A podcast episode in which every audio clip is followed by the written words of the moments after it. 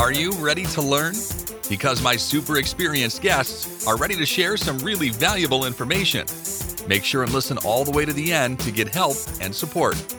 So let's start with the best audio experience. Hello, guys. Welcome to our show. Today we discuss about lead generation for B2B, and I'm so excited to discuss this topic with Luis Gudema. How are you? Good. How are you doing, Anatoly? I'm doing great, especially you know when you mentioned that you can surprise, uh, including me. I love uh, learning something new. so I'm so excited to learn more about that. I know you help B2B startups uh, and growth stage companies grow by developing and implementing strategic marketing programs uh, to drive business results. Yeah, so excited about that. Before we start, tell more about yourself, experience, background, and why you decided to share with us about lead generation for B2B. Thanks, Anatoly. So I work with um, companies as a fractional CMO, B2B companies as fractional CMO and marketing strategist. And um, I'm also uh, put out a book, Bullseye Marketing, uh, which has um, gotten a good reception. It was named one of the best marketing plan books of all time. And it uh, has led to me being uh, hired to work as a ghostwriter on the marketing or business books of some other people. So that's uh, something uh, that I work on as well. So I have about 30 years of, of marketing experience, and I have worked with companies from very large tech companies like IBM to MIT startups uh, and many others. Mm-hmm. Can you tell uh, what is the main difference when you co- uh, cooperate with big companies like uh, IBM or any others compared to SMB uh, or or small companies uh, that are looking for ways to grow their business? What kind of benefits IBM wanna get? yeah, just tell more about co- cooperating in the right way with big companies? Well, it, when you're doing marketing for a big company, of course, you're a, a very small part of a very, very big machine.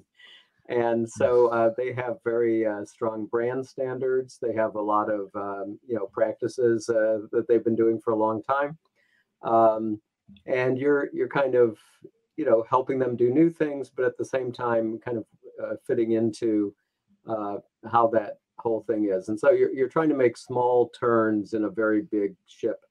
Um, whereas when you're working with a, an SMB, first of all, you know, you're, you're typically working closely with the CEO or owner. And uh, in my case, I'm, I may be the first marketing lead that they, they've ever had. Uh, the first head of marketing they've ever had. So I'm developing a whole marketing strategy and plan, uh, looking at their whole Martech stack, their brand, uh, usually their website needs some substantial overhaul. Uh, and then we launch a whole series of, of uh, both branding and lead generation programs that involve email, digital advertising, um, lots of other channels. Uh, and, and do a, you know, I typically uh, develop a, a multi-channel approach that works across, say, five or six channels at least at the same time. And that's where you get the biggest bang so it's a it's usually a much more strategic role that I'm in in the small and mid-sized companies. Nice, nice, love it. Uh, okay, you mentioned about multi-channel approach. Uh, uh, can you tell how to find uh, channels that will provide results? Because you know, I see when companies, uh, uh, especially when they launch a new product, they try to cover a few channels uh, with limited resources. Sometimes it's not good idea, you know, especially uh, when you share limited resources. You can be like jack of all trades, master of none. Uh, can you tell uh, how to know which channels will provide results, how to find them, and uh, how to know what kind of budget to share to specific channel? Well, that that comes down to knowing your customer and so you have to understand uh, where your customer is. So some customers, for example, uh, will be on LinkedIn. Uh, but in other industries, even in B2B, there are some industries where you know the people are just not hanging out on LinkedIn or on, or on social media in general. Uh, and so those don't become useful. Uh, you, email, um, generally, if a person hasn't subscribed to a list, hasn't opted into a list, isn't very effective. Um, so you have to find uh, other ways to get in front of them, and that may be trade associations. It may be, uh, you know, I'm usually doing very, very tightly focused marketing. Um, mm-hmm. You know, my my customers, my clients may be trying to um, reach a market of um, several hundred to several thousand uh, companies in the first year that we're working on.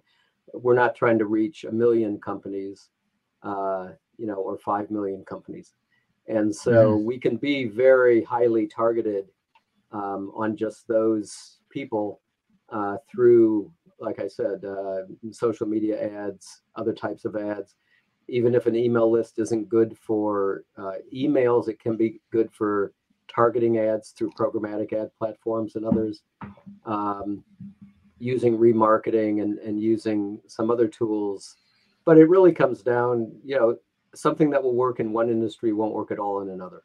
And sometimes, yeah, sometimes you learn that, uh, you know, the hard way, and and sometimes you know it from beginning, uh, because you know it's you know just something that uh, is you know not uh, you know as you as you research the most important thing of course is to talk to the customers and so as you're talking to the customers and you find out that they're not uh, actually on those channels you know then, then you have to devise programs that reach them where they are mm-hmm, mm-hmm. Uh, okay let's talk about uh, how to learn customers. Because uh, especially when you set up paid ads uh, uh, that are expensive and it's better to get the right data uh, about customers uh, as uh, on linkedin as well because cost per click is high. Can you tell how to find the right customers learn from learn them?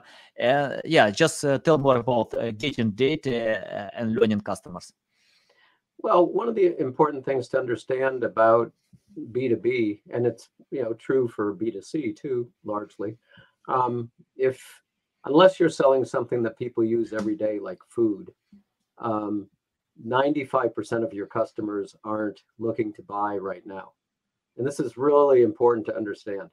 So, you know, when you talk about lead generation, that's a very, very small part of the market that's actually looking to buy right now the rest of the market either isn't interested in what you're selling or they're interested in it and they're just not buying it right now. They may have an, uh, an established vendor that they're very happy with and they're not going to change. They're, you know, they've got 20 priorities and you're not in the 20, or they've got five priorities and you're not in the five.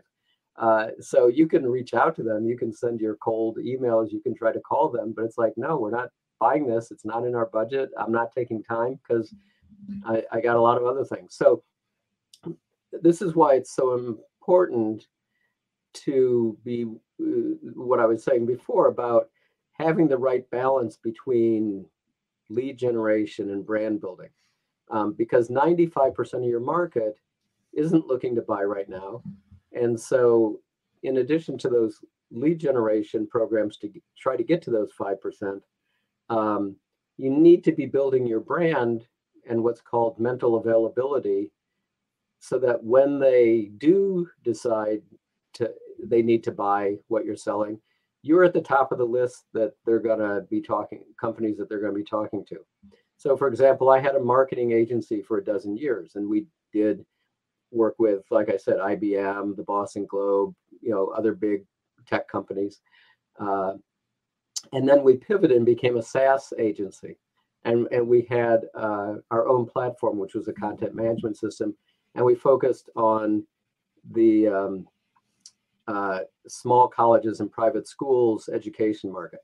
Well, after I sold that, I was the VP of business development at another agency.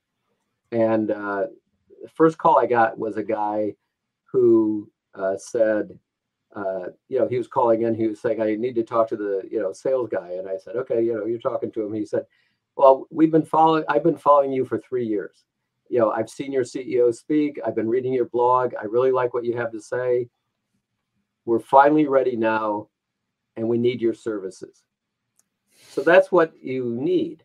You, you need to be top of mind when the when that 95% of the market um, is ready to buy, because in many cases, uh, and you would be sh- uh, shocked at this, uh, Anatoly, how few vendors they will look at. The majority of the time, they will only look at one company, maybe two, before they buy. Um, and so, uh, for example, I was doing work with a company which is a, um, a tech analyst firm um, called the Real Story Group.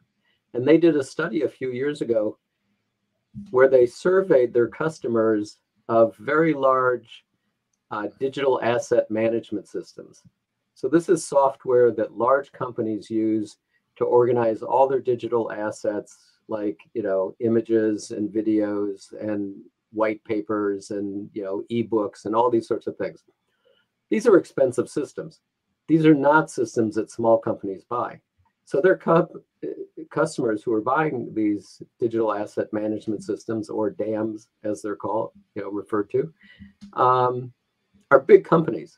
And yet, when they surveyed their customers and asked them how they, you know, went through their buying process, the majority only talked to one vendor when buying these very expensive critical systems. And so they mm-hmm. didn't have comparative reviews and they didn't have, uh, you know, bake offs uh, between, you know, two companies. Um, and, and I saw when I was doing some work for them, uh, an interview. I, one of the companies I did an analysis for is a company called Act-On, and they compete with HubSpot. They have a CRM and marketing automation program, that kind of marketing software. And the CEO of that company said most of their sales, the customer only looks at one, only looks at Act-On and they buy it because uh, they've heard of Act-On, someone's referred them, and that's all it is. So that is the really critical marketing challenge. Uh, of course, you want to spend time on your lead generation to try to get in front of that 5% that's buying now. But in fact, a lot of that 5% has already decided this is the one company I'm talking to. I don't even care if these other guys contact me at the right moment because I haven't heard of them before. Yeah. If you haven't built your brand, it doesn't matter. You're just, you know, you're just an email. You're just like someone annoying them with a phone call and they probably get 10 or 20 phone calls a day. I do. I get, you know, all sorts of outreach for for from marketing people, lead gen people. And very little of it, you know, that's a 1 or 2% game. So you got to, you know, be building your brand and that mental availability so that uh, when they do decide to buy, you are at the very top of their list.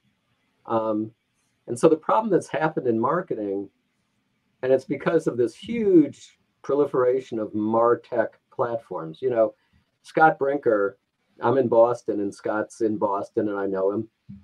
And about a dozen years ago he put out his first marketing technology landscape. I don't know if you're familiar with that graphic no, um, no. it's a it's a graphic that shows um, all the different vendors in the martech space and mm-hmm. when he first put it out a dozen years ago it had less than a thousand companies in it. Well, now it has 10,000. So, uh, you know, that's, so that's who, if, if you're a MarTech company and in every one of the 40 or 50 categories, there's dozens or hundreds of, of other companies. So you're not going to win by differentiating yourself in most cases because the customer won't remember that. You're just one of 40 companies that that's competing um, you know, the game is for them to remember you at all, for you to be distinctive uh, and memorable.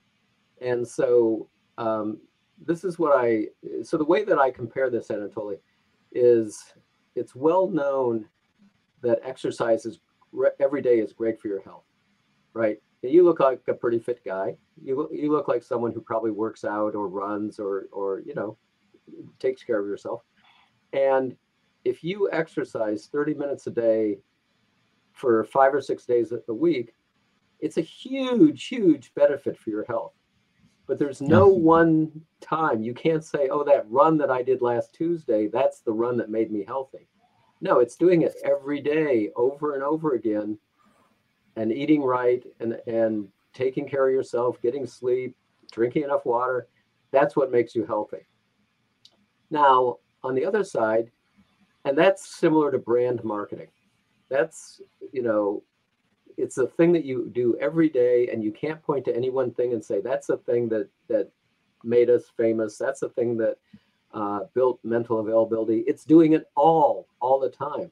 Now, on the other hand, you've got lead generation, and lead generation is kind of like getting your COVID vaccine, or getting a stent if you have a heart attack, or getting, you know, a cast for your arm if you break your arm. You know, it's very important. It takes care of that problem. That problem could even be fatal if it wasn't taken care of. But um, it doesn't make you healthy in the long run. It just takes care of that immediate problem. And so that's like lead generation. Um, so you got to do that every day, all day, brand building to build your your mar- mental availability. Um, and that's something that that just uh, because there are these so many marketing software packages and they all give you campaign metrics. They all say, oh, you spent some money here and you got this many leads. Um, and people become obsessed with that short term measurable uh, result. But you have to remember that, you know, not everything measurable is important and not everything important is measurable. yeah. uh, and so the companies that are the biggest ones, and, and so studies have been done on this, and um, what you have to do generally is 50 50. Roughly half of your marketing should be on brand building, and half of your marketing should be on lead generation. And I'm sure you. yeah, I, I love this quote. That's why I decided to okay. submit this video. Okay, go ahead. Well, thank you. I, I want to thank the audience for that. Um, have so you got to keep up both. Um, and uh, you know that's that's the important thing that that you need to have going on, um, or because the lead, the brand building also helps your lead generation, but it doesn't work the other way around. So if you a lot of lead generation does not build your brand, it does not build mental availability, but a lot of brand building helps your lead generation because people know you um, they trust you more. When your email or your call arrives, they've heard of you. Um, companies with strong brands can charge more. They can have bigger margins. They have bigger profits. Uh, if if a customer has one unhappy experience with them, they won't leave them if they have a strong brand. If they have a weak brand, they're much more likely to leave them after just one b- bad experience. So all of these benefits come to you from the brand building that uh, but like i said you, the way you build your brand and the way you generate leads are very different. Yeah yeah love it love it. Yeah yeah it's called uh, uh, reciprocity rule. When you uh, share value help others support them and it creates the feeling guilt to give something back you know uh, uh, so yeah i love the strategy to create brand awareness. And you mentioned about consistency. Uh, when you do something every single day uh, can you tell about creating the right strategy of building brand awareness? What kind of content to create how to help customers uh, uh, because if customers are not ready to buy but you can uh, help them during their journey uh, to know more about products that can help uh, them decide their problems uh, so let's talk more about creating brand awareness well some of the things that you do will be helpful you know mm-hmm. like like um, content marketing and you'll put out blog posts and videos and ebooks and hold webinars and do things like you're doing here with this session right now. Um, and those will be helpful to people. Um, but that isn't the only way to uh, build your brand and your mental availability. So you can, in general, two things to keep in mind. One is what's called share of voice. Um, you need to build an excess share of voice. So And that's when your voice in your industry is bigger than your market share. So, in general, uh, you know, let's say you have 10% of market share. If you also have 10% of voice, you know, all the marketing, all the advertising, all the promotion and events and, and blog posts and, and content and so forth, that's probably not going to grow your company. It'll keep it steady at that level, but your voice is, your share of voice is about equal to your market share, and that doesn't move you. If your share of voice went down below your market share, you would be in danger of losing market share. But if you want to increase your market share, you need to increase your share of voice beyond what your market share is. And that can be done through ads, through podcasts, through webinars, through blog posts, through opt in emails, events, social media, and so forth. Um, so there's no one magic bullet. It's again, it's being everywhere, doing a lot of different things.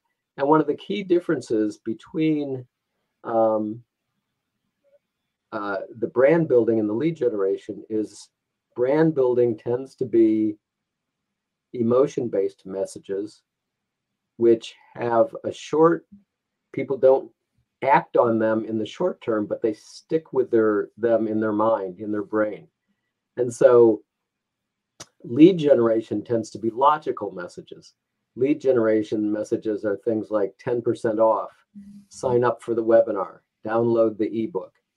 Uh, but if you don't do it at that moment you won't remember that you know two minutes later. You're not thinking about that two minutes later. But you see a really great advertisement you know whether it's on tv or video on the internet um, or it may even be print or you know some sort of static uh, thing like that. And there have been great great print ads um, you remember them. They stick with you. And so you yeah. know you, you ask people um, you know there's probably advertisements you remember from, from being a kid. Yeah. Okay and, you know yeah yeah go ahead.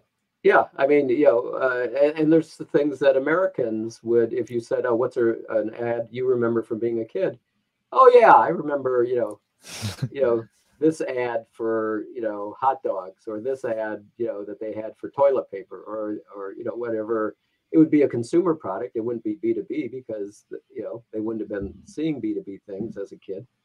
Um, but they never would remember a lead generation ad they saw as a kid because it would it, it's has no creative to it it has no humor it has no emotion it has no hook that sticks with the mind and that's the difference and that's why all of those lead generation activities don't build your brand but those branding activities do produce a, a better foundation for your lead gen marketing yeah, love it, love it. Uh, let's talk about uh, call to action. For example, if I uh, create brand awareness, uh, help my audience, uh, future customers, uh, how to submit the right call to action to them to generate more leads uh, to sell actually products uh, because you, you know um, many uh, companies can have traffic uh, on their uh, blogs but uh, I see uh, two approaches. The first approach uh, when uh, they ignore to submit call to action, uh, so people can read, consume content, and forget about this brand. The second approach uh, when companies can oversell, you know, to submit call to action many times everywhere, it's annoying as well. So tell how to find the balance of submitting call to action, yeah, to actually sell products. Well, there's so many things that go into that. And again, it's going to be totally different depending on the industry. But if you have um, you, you have calls, you have to have a call to action on any kind of lead generation ad, certainly. Um, and you know, the most important thing in your lead generation campaigns is that you're getting in front of the right audience. You know, that you make sure that your ads actually and, and your other promotions actually are appearing in front of the people in the industry and the companies that you want to sell to. Um, because if you don't have that, you don't have anything. Secondly, second most important is the offer. And um, it has to be something that's valuable enough and compelling enough that people will click on it and come to fill it out. And you're always dealing with very low percentages. You know, you, if you have a click through rate of five or ten percent, that's a very good click through rate. You know, a lot of in a lot of industries, the click through rates are three percent or something of that sort. Um, and so, uh, and then when they come to your landing page, usually a very small percentage will convert. Again, you might have 5% or less who convert when they get to your landing page. So if, if you think of, you know, I've got a very small percentage who are clicking on this and a very small percentage who are click, you know, converting, you know, uh, only a few drop out at the bottom of, of all of that. And they may or may not be actually looking to buy right now. They may just be interested in that white paper or that webinar, and they may not want to buy for two years. Um, mm-hmm. So you have to at, you know, when I've done um, ads, I found, for example, you know, that it, there would be an ad for a product, and it didn't have any call to action on it, so it got very few clicks. Just adding a button that said "Learn More" increased the clicks by ten times. So any call to action, you know, even something as simple as "Learn More," can have a big impact. Um, and then when you when they come to your landing page, you have to have that engineered um, and tested and optimized to to get the maximum number of signups or downloads. But again, you don't necessarily know how that's going to work until you do it. Um, I was working with a company. I, I give you two examples. So I was working with a company and we were offering um, an ebook on best practices and they we had a 28% conversion rate when people came to the forum. So very high conversion rate. Very good. And we said well can we do even better? Can we get it to 35 or 40% so we looked at the form and we said uh, well the form probably is too too many words, too much going on. Yeah. We could probably even simplify the form and I bet we'd get more conversions. We simplified the form and it dropped to zero. I mean, literally, no no one all those signups just ended. So we went back to the other form and it made no sense to us at all. But that that's what the data showed. It was there was no arguing with it. Um, I so weird. A, it was totally weird. Um, but I I head up a, an organization in Boston, and we actually have things that are online, you know, kind of nationally, called Sales and Marketing Innovators. So we do events mostly on the third Thursday morning of the month. So we had an event this uh, morning and our guest, these are all these speakers or panels, and our guest was Jeremy Cornfeldt, who is a top, top marketing executive. He's the North American CEO of Brainlabs, which is a global digital marketing agency.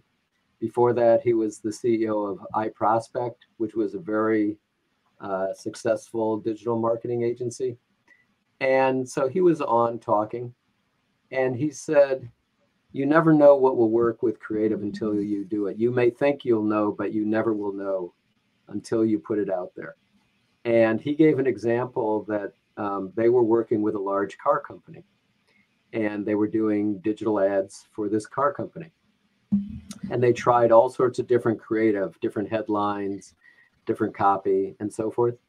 And they discovered that the only thing that mattered, the only thing that would change how uh, much people clicked was the color of the car in the ad. And yeah. He thought, uh, oh, you know, this was so depressing for the creative people because they're like, oh, we have all these great ideas. We write all this great copy. We have these great, you know, concepts. And it turned out the only thing that changed it was the color of the car. And it wasn't even like the brightest color necessarily. Sometimes it was um, a subdued, you know, kind of color. So anyway, so you never know until you do. I, I had a client who B2B and they were doing um, they had a form on their site. They had a hardware product and uh, they had a form to sign up for a demo. And what you did when you signed up for the demo was you went to the calendar of the founder and you picked any open time you wanted for your demo. And you had the total choice of you know what time did you want to have your demo one to one with the founder nobody signed up literally in a year not a single person signed up so i looked at it and i said well maybe the problem is that it's a one to one you know this is going to be a sales call. It's not going to be a demo because you're one to one with the founder. You know it's a sales call. What if we do this? What if we say we're going to have a demo every Tuesday at 11 and every Thursday at 3 and if you want to be part of it, just sign up. And those are the only two times. And if those two times don't work for you, you could ask for a different time, but that's when we do our demos. Um, in the first month, they got more than 20 people to sign up for demos because it no longer came off as a one on one sales call. Now it really was a demo. Uh, and so these things that, uh, you know, that you have to engineer and you have to test and you have to try and you have to kind of be empathetic empathetic and put yourself in the shoes of the other person and think, well, how are they perceiving this? How are they thinking about this? What does this look like to them? Not just, oh, how can I sell, sell, sell? But, you know, if I was on the other end, would I react to that positively? You know, would I want that? Um, and if not, how could I change it so it's something that they would want? So yeah, um, it's a it's a complicated thing. There's no yeah. simple. There's no simple rules.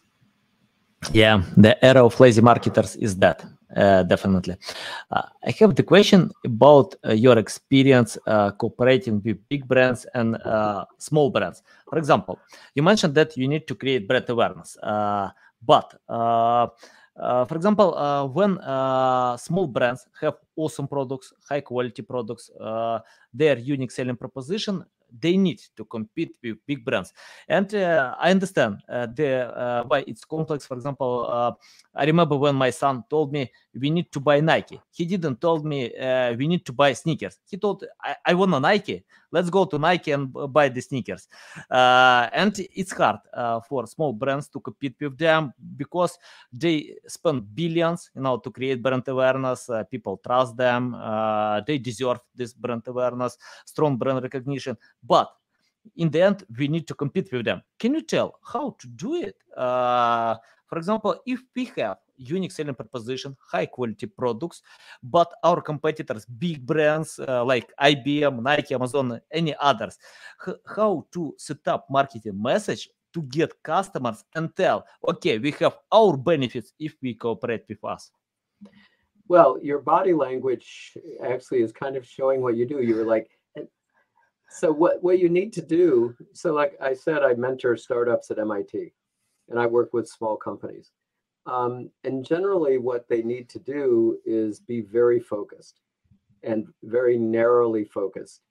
Um, and so if you, uh, if you're, you might focus on just a geography or just one industry um, because you're not, like you said, you're, you're not going to have an IBM budget you're not going to have a budget like Salesforce. Um, and so you can't try to cover the entire universe of customers because you'll dilute what you're doing so thin that no one will notice anything. There is uh, kind of a minimum effort or a critical mass you have to do to get people to notice you. So if I had a, a very limited budget, uh, I wouldn't market nationwide. I would pick five cities, or I would pick just New England, or I would pick, you know, just California, what, what, whatever made the most sense for that particular product. And, you know, particular industries, particular companies, particular titles in those companies. I would be very narrowly focused because I want them to see. So, for example, I've done uh, multi channel campaigns for companies where we were targeting uh, five to 10,000 people in big companies. And we spent five or $6,000 a month on the media, on the advertising and other programs. And we got like 250,000 impressions for five or six thousand dollars. That built a lot of awareness. I, I, had the the head of sales at the company. You had been um, a head of sales and marketing at other companies. He had been a CEO. He had a lot of experience. He didn't tell me this when he first came on, but he told me this six months later. He said, "When I came on, I thought you were crazy. You know, the things you were doing were like, oh, this isn't gonna work."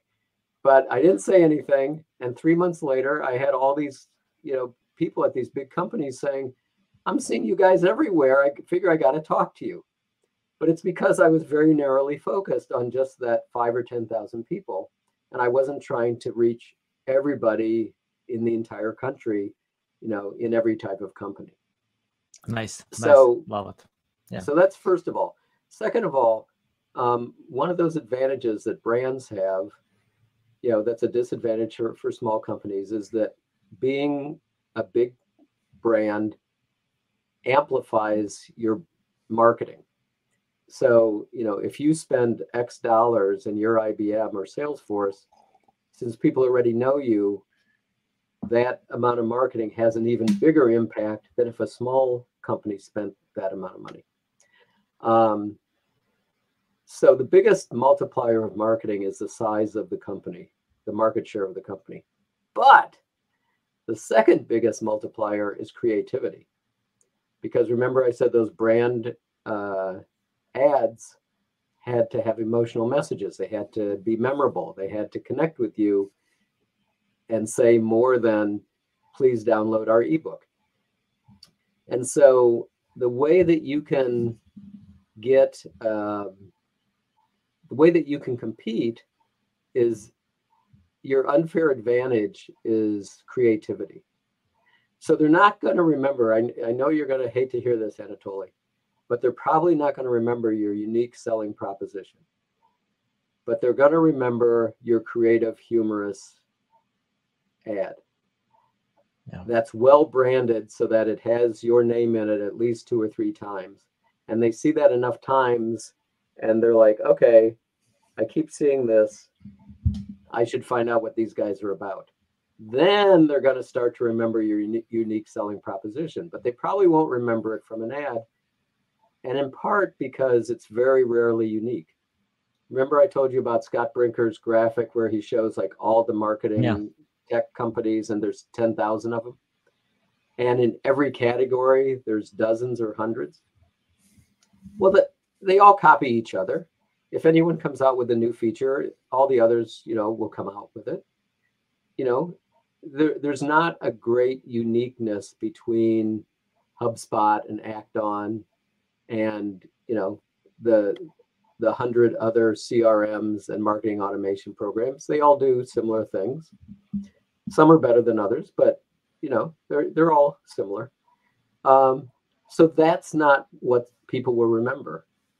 Um, that's something for the salespeople to talk about. The salespeople can take, you know, talk to the customer and say, well, what's important to you? You know, what's the most important feature? What are you really looking to do? You know, where are you now? What are you using now? Where do you want to be a year from now? Those are great sales questions. The role of marketing is to get the customer to remember you at all and that you sell a marketing automation program and that two years from now when they need a new marketing automation program, I better call up these guys because they seem kind of interesting. Yeah, love it, love it, Lewis. Yeah, yeah, I love all your valuable insights. Uh, tell our audience how they can reach out to you, learn more about you, follow you. Um, well, I should have put my whole name in here. Uh, so I'm on Twitter and I'm on LinkedIn. Um, so it's uh, Lewis Gudema, G U D E-M-A. Uh, and uh, they can email me um, at lewisgudema at gmail. And uh, like I said, I'm on Twitter and LinkedIn, so they can find me there as well. Okay, guys, you can find all these links in the description below. Listen us on Apple, Google, Spotify. Thanks again for your time. A big pleasure. A lot of valuable insights. Guys, you need to follow Lewis. You can see that uh, marketing is uh, huge, but if you have the right strategy, if you create brand awareness, then you can sell even if you have small brand awareness and grow in some time. Okay, guys, love you. See you. Thanks for listening to this entire podcast. Please rank your experience in Apple, Spotify, Google, or any other platforms that you may use. Also, please share your ranking mark on chat at SEOtools.tv to get a special gift. We'll see you soon on other valuable audio podcasts.